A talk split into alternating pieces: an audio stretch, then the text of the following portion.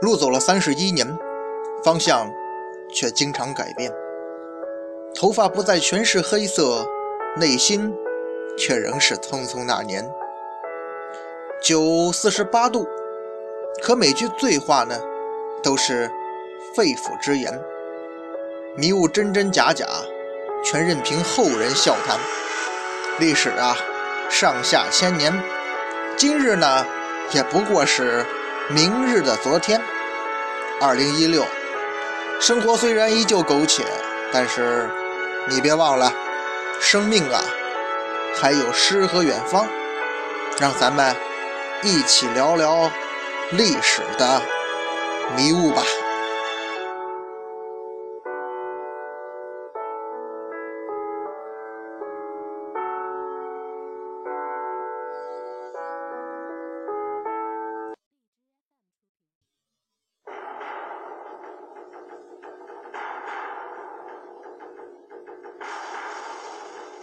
文昌书馆说书人，一壶浊酒论古今，纵论上下千年事儿，笑谈历史风雨云。哎，各位好，欢迎光临文昌书馆，我是主播君南，漫谈三国人物。今儿啊，咱们接着聊诸葛亮。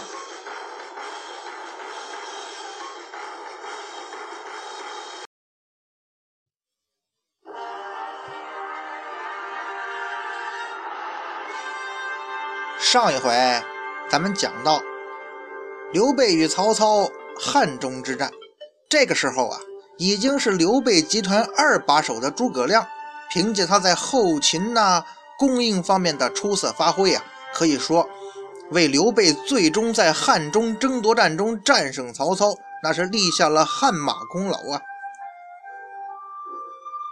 接下来的故事呢，咱们前面讲刘备的时候也说过了，刘备称王。刘备集团在军事上和疆域上达到了顶峰，不过呀，乐极生悲的是，很快就发生了关羽败走麦城的事件。结果就是关云长兵败身死，荆州呢全境丢失，刘备集团乃至后来的蜀汉就此走上了下坡路。关于关羽的这次失败呀。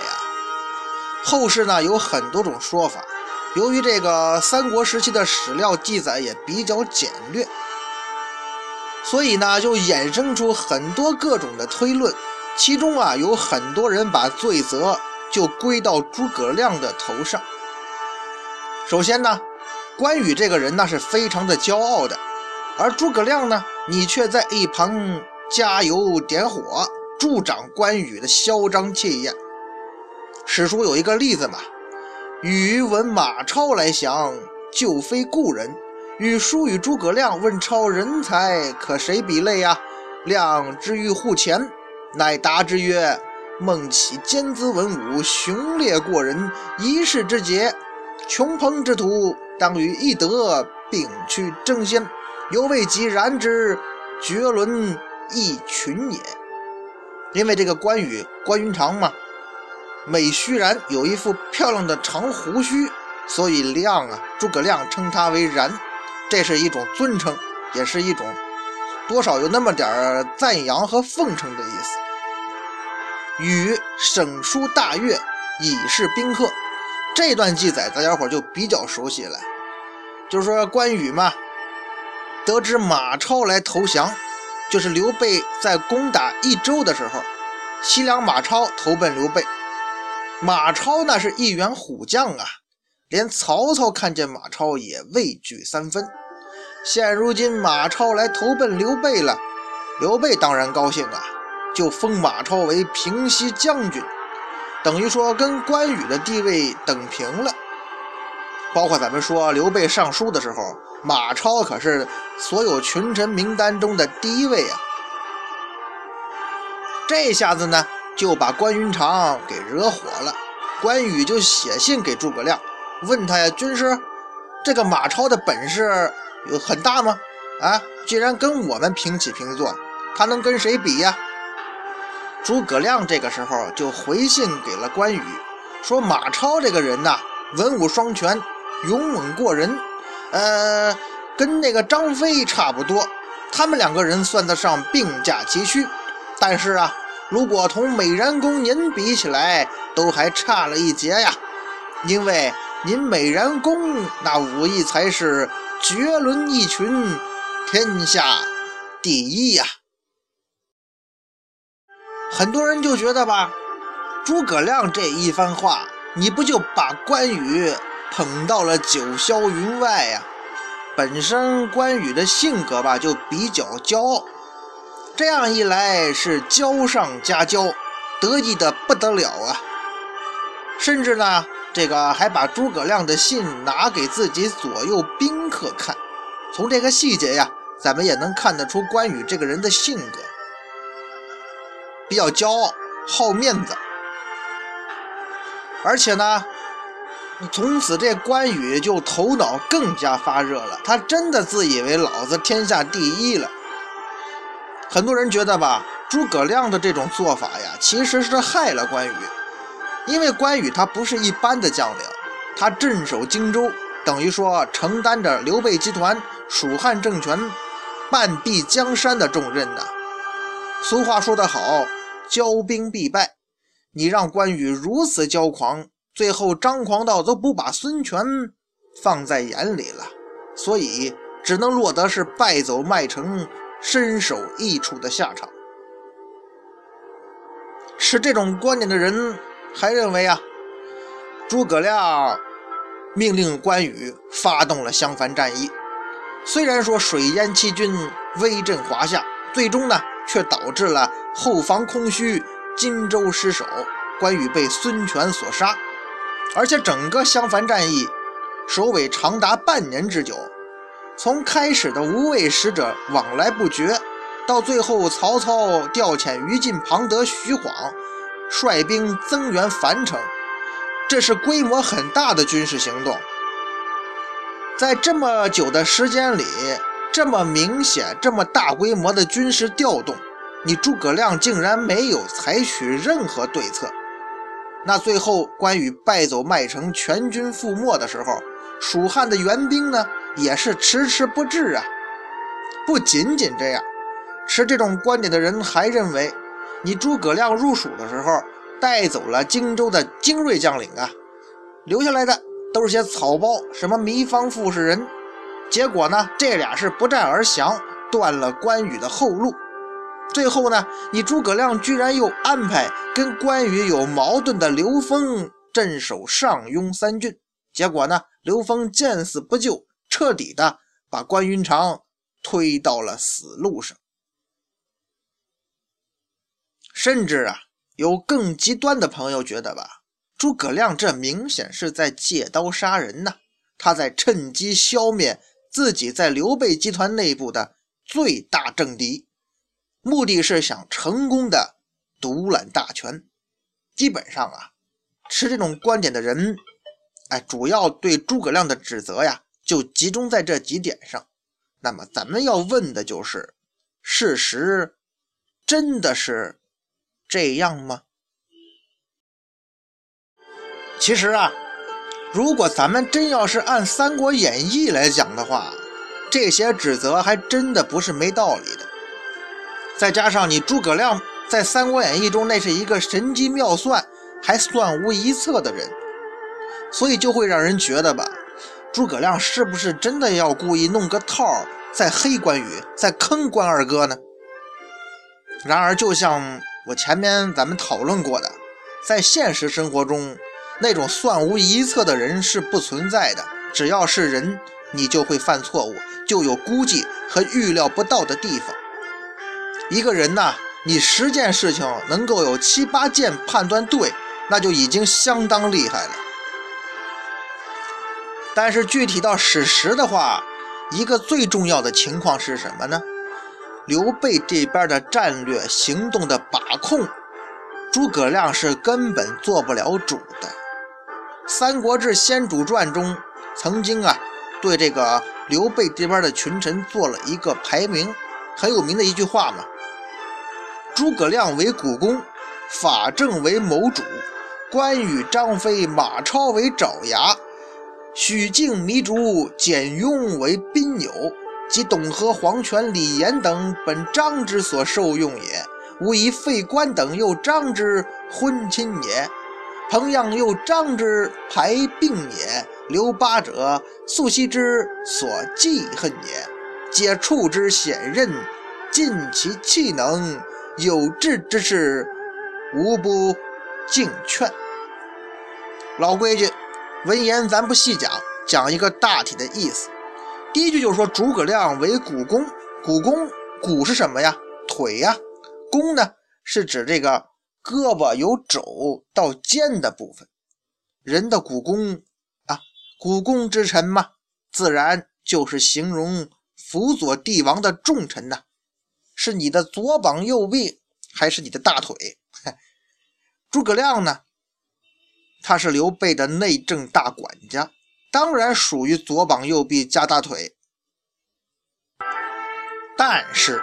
综合咱们前面讲的诸葛亮在史书记载中，在这一历史时期所承担的主要责任是内政这一块来说，军政大权，军政大权，政这方面，刘备可以说是交给诸葛亮全权负责了。但是军呢，军权，刘备是要牢牢控制在自己手中的。一直到了永安托孤的时候，刘备都说出一句。如其不才，君可自取。这种惊人之语了，嘴上这么说，可实际上军权方面，刘备到那个时候都没交给诸葛亮，而是李严。史书记载是以严为中都护，统内外军事，留镇永安。也就是说呀，刘备直到死的时候，死了之后，他都把军权实际上托付给了李严，把政权。给了诸葛亮。当然，后来诸葛亮用一系列手段吧，强势的从李严手中夺走军权，那就是刘备已经死了嘛，他预料不到也没有办法的事情了。所以啊，刘备集团这边对于军队的调度和战略规划，这个时期，诸葛亮他是没有什么话语权的，而且从正史上。也找不到这段时间诸葛亮在这方面的什么记载。相反，咱们倒是可以从一件事上看得出啊，诸葛亮在这方面不但没有权力，相反还有很多无奈。《三国志·庞统法正传》曾经有这么一段记载：大军败绩，还驻白帝，亮叹曰。法孝直若在，则能治主上，令不东行；就复东行，必不轻危矣。这段话呀，是这个刘备夷陵之战失败之后，诸葛亮发出的叹息。从这句话中，咱们可以品出什么滋味来呢？首先，在刘备集团这边用兵方面，是否出兵，怎么出兵，你诸葛亮啊？是说不上话的，哎，或者说你就是说了话，也起不到什么决定性作用，所以诸葛亮才会有这种感慨：如果法正还活着就好了，至少呢可以避免这种惨败。这其实也是诸葛亮对于这种事无能为力而发出的叹息。这个时期，刘备集团在军事行动方面的总参谋长。其实是法正，在关羽进军襄樊的时候，军队的战略规划就是法正来负责的。可是法正呢，在刘备称王第二年，他病死了。所以啊，咱们可以判断，法正在这个时候已经马上就要病死了嘛，所以他的身体应该已经有问题了。就是说，关羽出兵的时候。所以总参谋长出现问题，就是说在这一时期呀，刘备集团内部在军队的调度和总控制方面出现了一定的问题。最后呢，事情都集中到刘备这儿了，他的好帮手总参谋长法正身体已经不行了。但是呢，在参谋规划这方面显然不是刘备的长项，难免呢，刘备的这个军队内部这个时候就出现了各自为政、配合不协调的局面。诸葛亮呢，他在军事上面话语权有限，只能是干着急。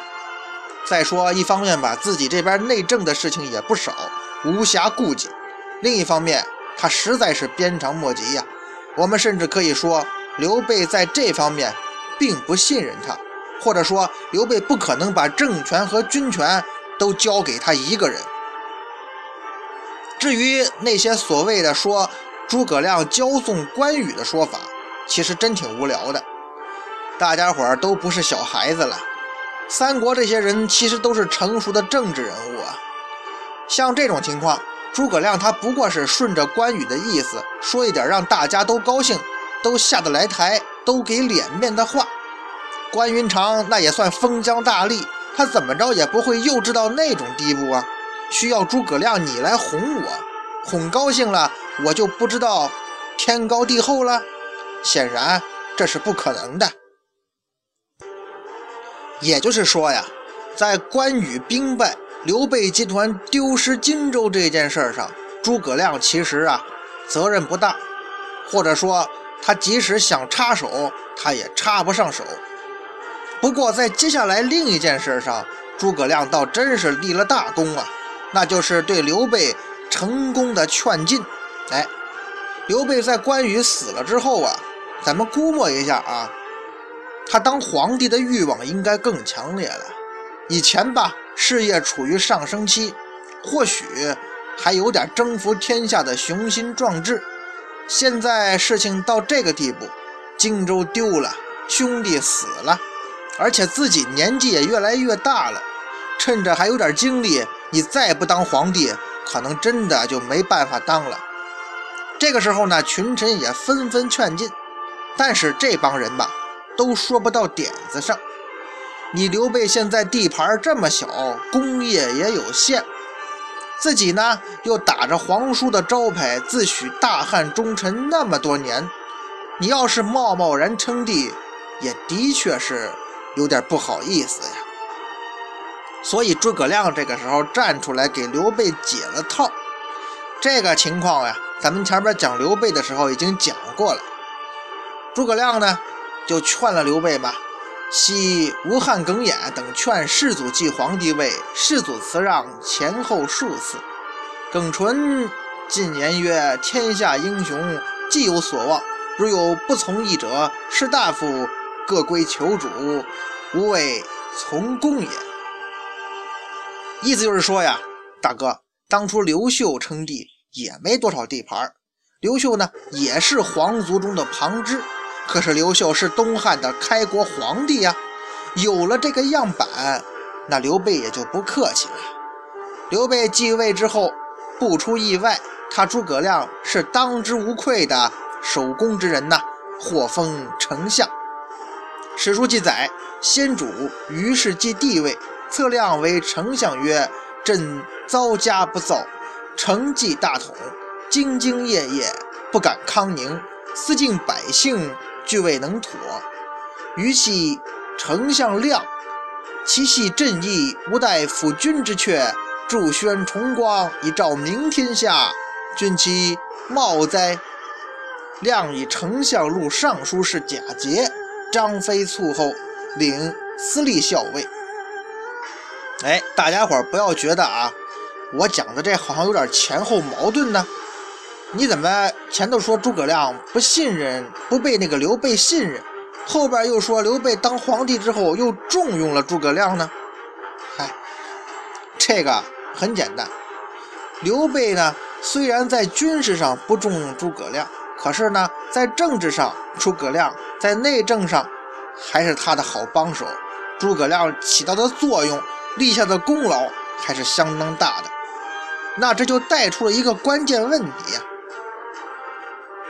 诸葛亮在军队中没有话语权，不能在军队军队中指手画脚，甚至不可能去命令关羽、张飞。但是这并不妨碍他成为蜀汉集团的二号人物，成为刘备的丞相。那为什么刘备在军事上重用不重用诸葛亮呢？这个咱从正史上肯定找不到答案呢，咱们只能是个人的猜测一下。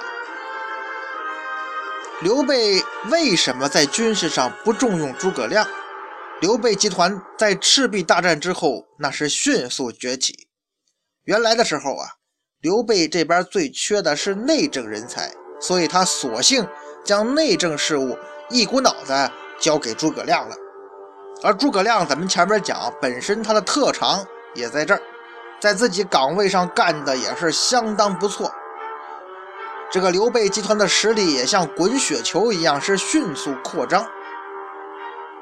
实力大了，利益多了，人也多了，人多了，利益大了，就自然会有冲突，就会出现党派，就会有纷争。